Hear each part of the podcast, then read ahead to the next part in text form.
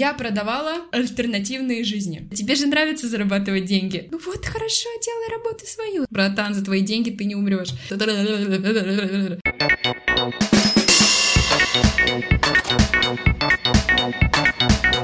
Всем привет! Это подкаст «Плюс-минус деньги». Это история о молодых людях, которые только начинают зарабатывать и пытаются сделать это любыми способами. И мы его ведущие Полина и Диана. Диан, ты можешь как-то сходу назвать какие-то самые необычные способы, как можно заработать? Особенно в самом начале пути, когда у тебя нет какого-то опыта, каких-то супер навыков, суперобразования. Можно продавать свое тело, можно продавать свои почки. Нормально ты так начала. Можно постоять за кого-то в очереди, можно поработать кем-то на час, в смысле мужем или женой там. Это ты продолжаешь тему с продажи тела своего? Это каждый сам решает. Я как-то читала, что один американец на концерте оторвал у Леди Гаги ноготь, и он продавал ее ноготь. Чего? Ну, нарощенный, да. Фу. И он продал его очень дорого. У тебя, кстати, очень странный набор сейчас был, если честно. Вариантов, как подзаработать. Но... Я просто свой лист, если у меня ничего не получится, прочитала свои варианты.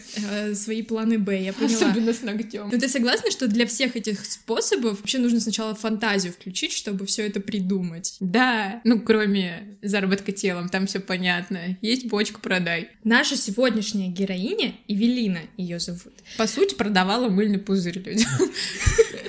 Это мы сейчас узнаем, что конкретно она продавала, но то, что мы знаем, это она действительно включила свою фантазию, подумала, что можно продать, и придумала продавать свою же фантазию.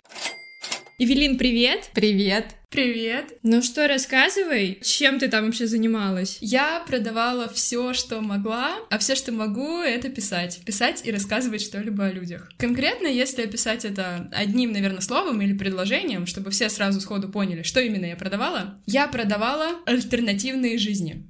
Я приходила в разные места, я позже расскажу, где это было конкретно, и некоторым людям оказывалось интересно знать, что я делаю, и когда только они спрашивали меня, что я делаю, и я отвечала «пишу», они спрашивали у меня что. Я говорила, что пишу рассказы. Для того, чтобы писать рассказы, я всегда прихожу в разные места. Например, кофейни, какие-то вполне возможно книжные магазины, где можно сесть, почитать. И, разумеется, я приковывала этим самым какое-то внимание всех людей, которые находились в этом здании или помещении. Особенно это происходило чаще, когда я приходила туда несколько раз. Например, два или три раза в неделю, в одно и то же время, за один и тот же столик, с одной и той же книжкой, и писала, писала и писала. Я не притрагивалась до телефона, до каких-либо других книг, все, что у меня было, это ручка, я и тетрадь. И люди начинали интересоваться. И когда я говорила, что пишу рассказы, они, разумеется, спрашивали, а какие именно? Романы, комедии, все, кроме стихотворений. Стихотворений не пишу и никогда не писала. И получается, эти люди говорили, классно. И, разумеется, это вот та же самая схема, что, ой, а я говорю на испанском. Ой, скажи там, типа, одно предложение. То же самое было и здесь. Вот я пишу рассказы. Напиши про меня что-нибудь. Ну и я думала, что это не может быть так просто. Для начала это было что-то обычное по типу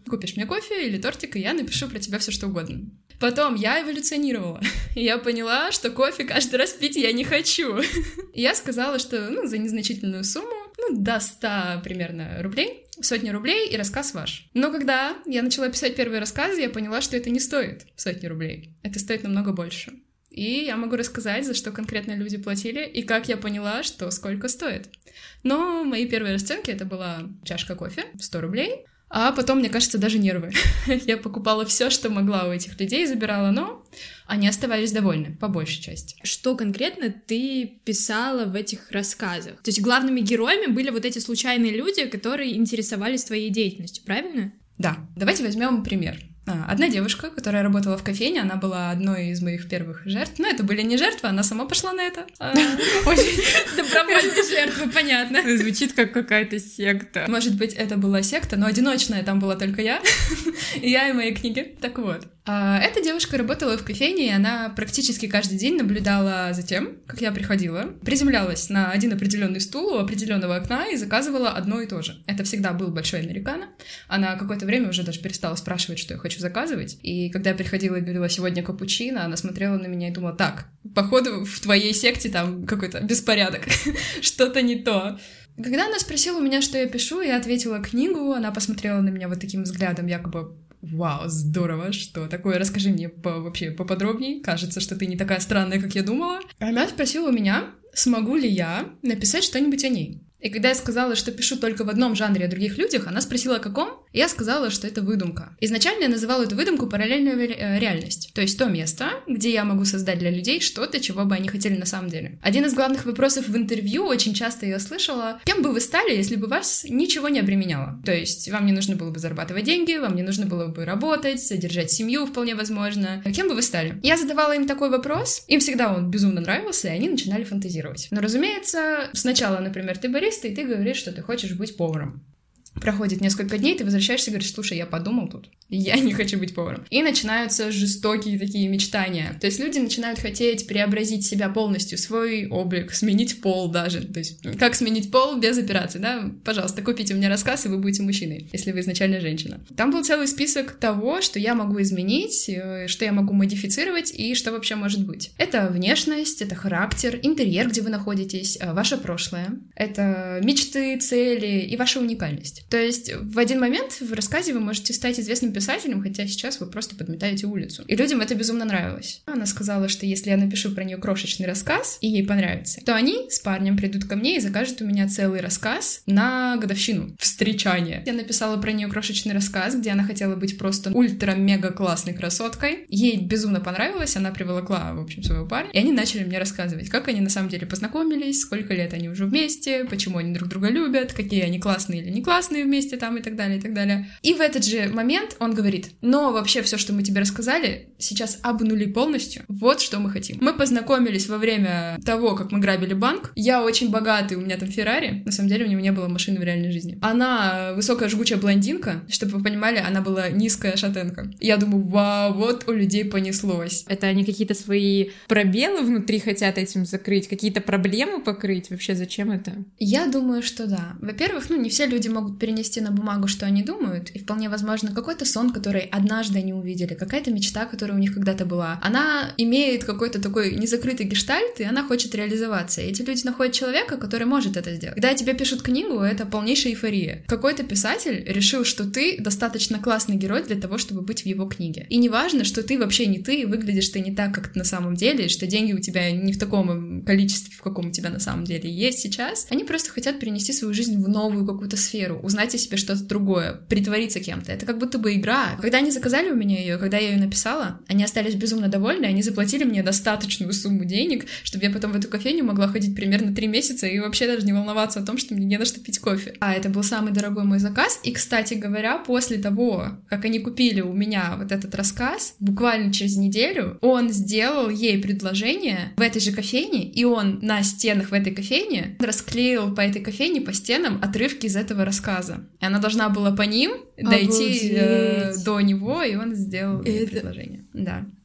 Это так странно и так мило. Как ты думаешь, ты повлияла на их взаимоотношения таким странным образом? Они сказали, что это была одна из лучших историй, которая была полностью не про них, и что они никогда бы не хотели встретиться во время ограбления банка, что она никогда бы не хотела быть высокой блондинкой, вот такой вот стервой, он никогда бы не хотел иметь такую кучу денег. Они просто в тот же момент, когда они обручились, они просто взяли и переехали в другой город, в большой город, и стали жить своей жизнью. Мне кажется, они даже открыли свою кофейню. И эта девушка сказала, что это просто был замечательный, скажем так, experience, какой-то опыт. Это какая-то невероятная психотерапия, получается. Люди по каким-то неведомым причинам заказали тебе написать не их жизнь, а писать какую-то другую реальность, в которой они совершенно другие могли бы по-другому познакомиться и по-другому там любить друг друга, по-другому вообще жить, прочитали это, им понравилось, но они поняли, что это не их история, и это только наладило их отношения. Скорее всего, так. Были те, кто не был удовлетворен по итогу качеством их жизни в альтернативной какой-то вселенной? Да, почти все. Почему это происходит? Сейчас даже расскажу. Есть э, целый топ, я составила топ-4 или топ-5 вещей, которые людям не нравились, Несмотря на то, как сильно бы я там не старалась. Некоторые я переписывала, переделывала. У меня иногда получалось из одного человека, из одного заказа 5-7 рассказов. Потому что я начинала писать про одно и вспыхивало другое. Как писатель ты создаешь своего персонажа самостоятельно. Но когда кто-то задает тебе персонажа, ты понимаешь, что это как-то слишком смешно. Это не работа писателя, это какой-то журнализм на минималках. Мне это не нравилось. Но я все равно это делала, потому что это оплачивалось. Привет от журналиста. Я таким никогда не занималась. Эвелина, кстати, моя коллега, она тоже политолог. Да. Мы можем на тебя давить политологически. Не надо. Я на вас по-журналистски подавлю потом. Так что не перебиваем. Изначально мне просто человек задавал там какие-то параметры, которые хотел сделать, и потом он мог их корректировать. Через какое-то время, когда он постоянно начинал корректировать, мало ли, что ему там приснится, придумается, там, с кем-то поговорит, кто-то ему посоветует что-то еще, он начинал менять свою точку зрения и менять полностью персонажа, которого я создаю. И я ввела такой, как бы, запрет, что ты не можешь носить больше трех правок. И каждая правка, вот, есть четыре пункта и три правки. То есть один пункт изменить вообще никак нельзя. Первый пункт — это состояние. От состояния зависело много, где он жил, что он делал, с кем общался и так далее. Если это человек среднего достатка, он внезапно встречает нереально богатую, там, миллиардершу какую-нибудь, и тут он понимает, что для его персонажа было бы круче, если бы денег было больше. И он говорит, нет-нет-нет, подожди, давай остановим, все переделаем. Это как будто бы вот я режиссер, какой-либо там на побегушках, а он там вообще просто играет функцию бога. И такой, так, нет, подожди, ну-ка переснять, переделать, пере это все. И, соответственно, вот состояние, это был первый пункт, который они постоянно меняли. То денег мало, то много, то нашел, то заработал, непонятно. И следующий пункт — это успех. Ой, боже мой, успех, там, успех от всего. Успех у женщин, успех на работе, успех у самого себя перед зеркалом с утра без трусов стоишь такой, о боже мой. Вот, там это начиналось, и это бесконечные заказы вот я хочу вот это, а нет вот это. А знаете, я подумал, а что если я буду накачанный там вот такой, а если у меня фигура вот такая? Один раз пришел такой говорит мне, вот я хочу мышцы чуть-чуть больше на трицепсе. Я тебе что, картину рисую? Какая, какая мышца на трицепсе? Что вообще, где трицепс? Это тригонометрия, что ли? Подожди. А Потом была привлекательность. Ой, разумеется, сегодня глаза голубые, завтра я передумал. А нет, пусть они будут голубые, один голубой, другой карий, вот это вообще классно. А ты мужик, и ты такой, подожди, почему тебе хочется разные глаза? Ладно, а, и потом совпадение. Совпадение, например, языка, вектора мысли. То есть он может сказать, что я успешный, успешный, успешный, успешный бизнесмен. Ну, в его случае это успешный бизнесмен. Я хочу телевизор продавать. А я там напишу, например, вот такой телевизор. Он говорит, нет, я хочу не жидкокристаллический, а просто жидкий. Я думаю, что жид... Ну, То есть это не совпадение вектора, это было сложно. Ну, то есть как любая работа с людьми, но сначала я писала, меня бесили люди, а потом я думаю, Эва, смирись и не ерепись. Просто тебе же нравится зарабатывать деньги. Нравится? Ну вот, хорошо, делай работу свою. Большинство людей, даже когда оставались недовольны, они все равно выплачивали полную сумму, хотя я брала, ну, взносы поэтапно. Я как-то загрустила от того, что люди так сильно парились по поводу того, как будет выглядеть их жизнь. По поводу вымышленной жизни, да? Вымышленной жизни, да. При этом создалось впечатление, что у людей вообще была ужасно низкая самооценка или багаж комплексов. То есть я никогда не думала, блин, а какого бы цвета были мои глаза, где-нибудь В другой. параллельной вселенной. Да, это как-то грустно. Это похоже на какой-то парадокс, но с другой стороны это так логично, то есть людей что-то не устраивает в их реальной жизни, а тут есть Эвелина, которая может создать целую жизнь мечты. Но по сути нелогично. Не нравится что-то в этой жизни меняй. Вот они нашли такой способ поменять. Блин, это стрёмно.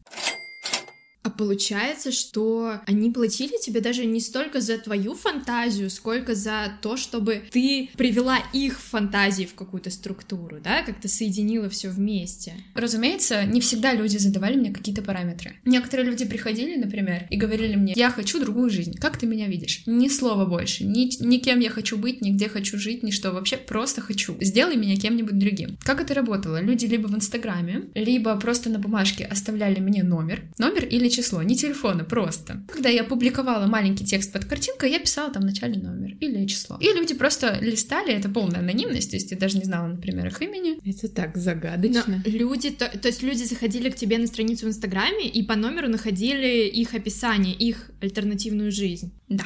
Ух ты, еще целый квест из этого сделала. Ну, это было в районе тоже не более 200 рублей, потому что такие маленькие рассказы.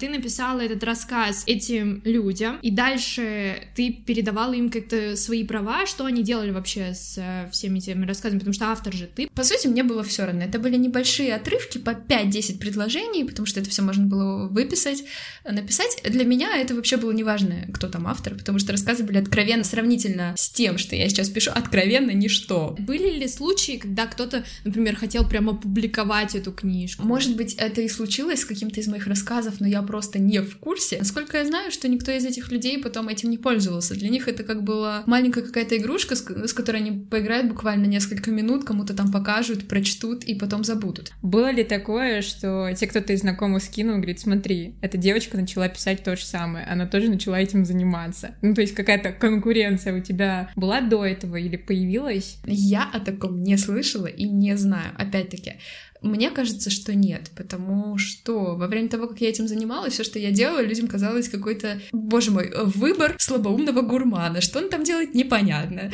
Чем-то там занимается, ну пусть и занимается. У меня постоянно новые идеи. Какое-то время я давала людям решать судьбу рассказов. То есть я писала рассказ, и в конце него у меня было три или четыре пункта. То есть что вы хотите изменить в этой истории. Например, он пойдет направо, налево, прямо. И от того, куда он идет, меняется история. И люди в этом тоже участвовали, некоторые даже платили, но там был небольшой взнос, якобы 100 рублей, если вы хотите поучаствовать в изменении рассказа. Зато, ну, они как бы платили за это. Я говорила, что авторских прав никаких не имею, потому что они, по сути, они покупали это. То есть они могли делать с этим потом все, что они хотели. Но для меня это было развитие моего личного языка. То есть то, что я хочу сохранить для себя как свое произведение, я сохраняю, а все остальное нет. Но очень забавно, что многие предложения просто из вот этих рассказов попадали потом на сайты, на которых там разбиралась грамматика, например, или значение слов.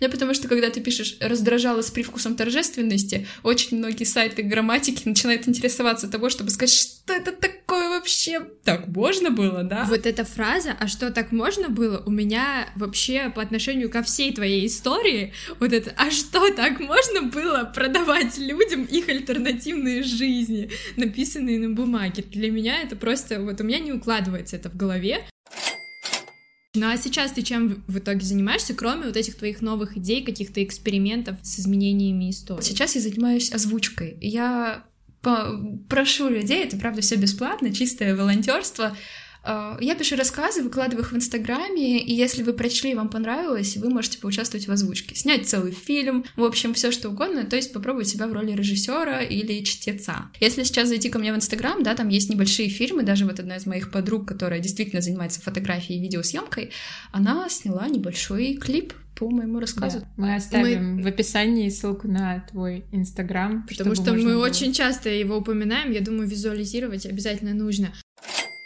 Вообще, чтобы так хорошо описывать людей даже где-то в другой вселенной, реальности, нужно хорошо в них разбираться. То есть у тебя были какие-то знания там психологии еще... В 15 лет?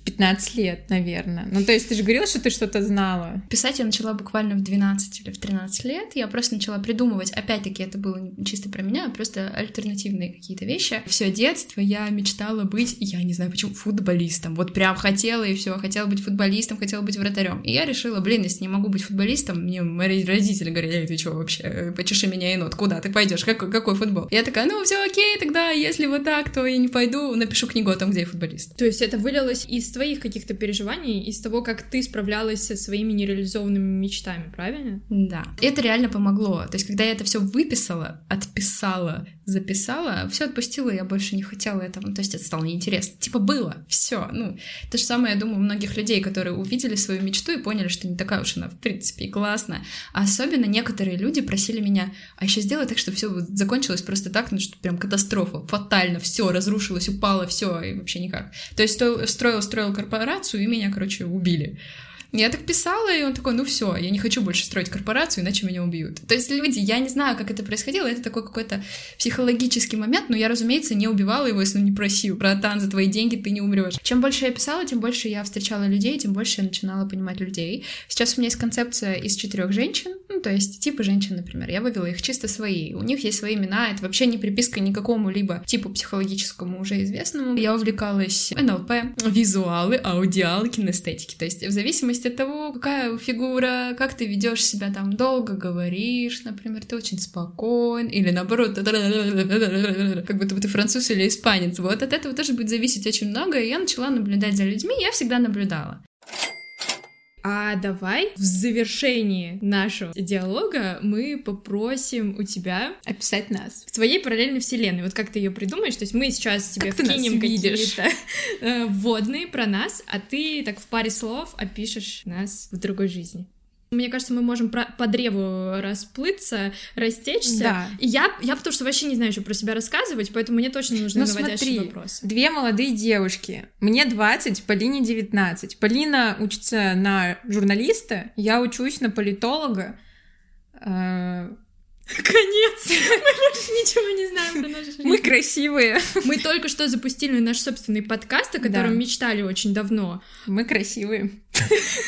Мы умные и скромные. Вот, наши вводные. Отлично. А, любимый цвет? У меня цвет морской волны. Ну, какой-нибудь светло-голубой. Первый запах, который вы вспомните сейчас. Любой. Корица. Малина. А если бы вы сейчас переместились в любую страну мира, какая? Италия. Португалия. Нырять или в воздух? Нырять. Воздух. Нырять. Так, Диана сказала нырять, я сказала Я сразу Воздух. топиться. Читать книгу или спать? Спать. читать книгу. Мы такие разные, Диан. Говорить с людьми, не говорить с людьми. Не говорить людьми. Говорить с людьми. Хладнокровно оценивать или любопытно раздирать на части? Мне по профессии положено любопытно раздирать на части. Наверное, раздирать на части, да, я тоже за это. Ну, замечательно. Если бы я описывала вас и бы были бы вместе, то, скорее всего, вы бы занимались какими-то аферами. Вы бы не разводили мужиков. Вы бы просто продавали какие-нибудь вещи, ну, типа фальшивые алмазы. Неплохо! Неплохо, Полин! Запиши, запиши алмазная Так и заработаем. Вы бы двигались просто по странам. Вы бы тратили деньги просто с невероятной скоростью, но при этом, я думаю, что, например, Диана все-таки тратила бы больше времени на то, чтобы ничего не делать, она бы лежала, у нее бы были деньги. Знаете, я представляю дорогое белье, почему-то рядом шкурки бананов. Мне кажется, у тебя будет много телефонов, но ты будешь поворачиваться на них, смотреть и говорить, звоните дальше, мне приятно смотреть на ваш пропущенный звонок. Что касается нашей второй героини, учитывая, что ты барыжишь алмазами, извините меня, с своей прекрасной девочкой, которая не отвечает ни на какие те- телефонные звонки, то у тебя бы был обязательно какой-нибудь посол. Мужик на побегушках или девушка, которая обязательно бы доставляла какие-то важные сообщения Диане, потому что ну, Диана на, на телефон не отвечает. Мне кажется, ты бы ненавидела капусту и вообще ненавидела ходить в магазины. То есть ты бы заходила, смотрела и разворачивалась бы и уходила. Единственное, что ты оттуда бы выносила, это, скорее всего, какие-нибудь журналы, да, типа Вога и так далее. Так и делаю. Ты, скорее всего, ходила бы по музеям, безумно скучала, общалась бы с интересными людьми, но в какой-то момент просто поворачивалась, говорила полный привет, мне это не нравится, и ехала бы в другую страну. Находила там каких-нибудь ложков, смотрела бы мир. Потом, мне кажется, в какой-то момент ты бы просто начала снимать фильмы. А я, а я, А ты бы лежала в шкурках банан. я бы вот провела свою всю жизнь на диване, да? Нет, я думаю, что ты писала бы книги. А, как обмануть идиота? Как лежать на диване в 50 позах. Да, или книга называлась бы «Почему я не убираю шкурки от бананов?» да? Я думаю, у тебя была бы собака. Очень важный вопрос, какая собака? Корги, мопс, э, Я за корги. О, ну как ты, как ты мелко берешь? Подожди. Нет, я не думаю, что это были бы какие-то такие две собаки. Я думаю, это был бы какой-нибудь ненормальный далматинец. Он бы все время все рвал, кричал. Если бы он видел бассейн, он просто несся бы туда, просто стремглав просто вот в бассейн. А-а-а! Вот так. Был бы хаос какой-нибудь. И ты сидела бы довольная рядом со своим кокосом наполовину срубленным, я думаю. То, что ты перечислила, то, как ты нас описала, это же вообще реально за- Захотелось убрать сразу эту висячую шкурку от банана.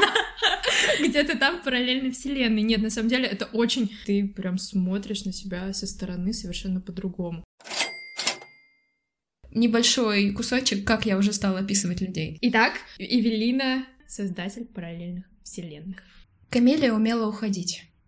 Эффектно, красиво, с шиком. Так, что после ее ухода свет словно вырубало. Полнейшее стихийное бедствие. И с треском, с треском костей. Она ломала мужчин. И у них действительно возникала ломка. На самом деле это описание меня. Мечтай, мечтай. Диана, иди, пожалуйста, шкурку от банана подбери. Блин, это безумно интересно, и мне очень понравилась фраза, которую ты сказала в конце, что если ты зарабатываешь деньги, если тебе это нравится, Just do it. Я еще могу сказать, что легко взять ответственность за дело, в котором ты преуспел. Ну, то есть, вот у меня хорошо получалось, всем это нравилось, и, конечно, я могу сказать, блин, классно было. Если бы у меня не получалось, наверное, я бы жалела об этом или даже стыдилась. Но учитывая, что я вроде как никого ни к чему плохому не привела, вроде как все люди нормально живут и сейчас, поэтому я полностью согласна с тем, что это была классная работа, и я бы, наверное, продолжила, если бы не умирала во время сессии в университете, то да. Спасибо тебе большое, что поделилась с нами такой странной историей. Мне до сих пор не укладывается в голове, но я постараюсь с этим как-то жить. Но моя жизнь точно не станет прежней, особенно после того, как я узнала о себе параллельной вселенной.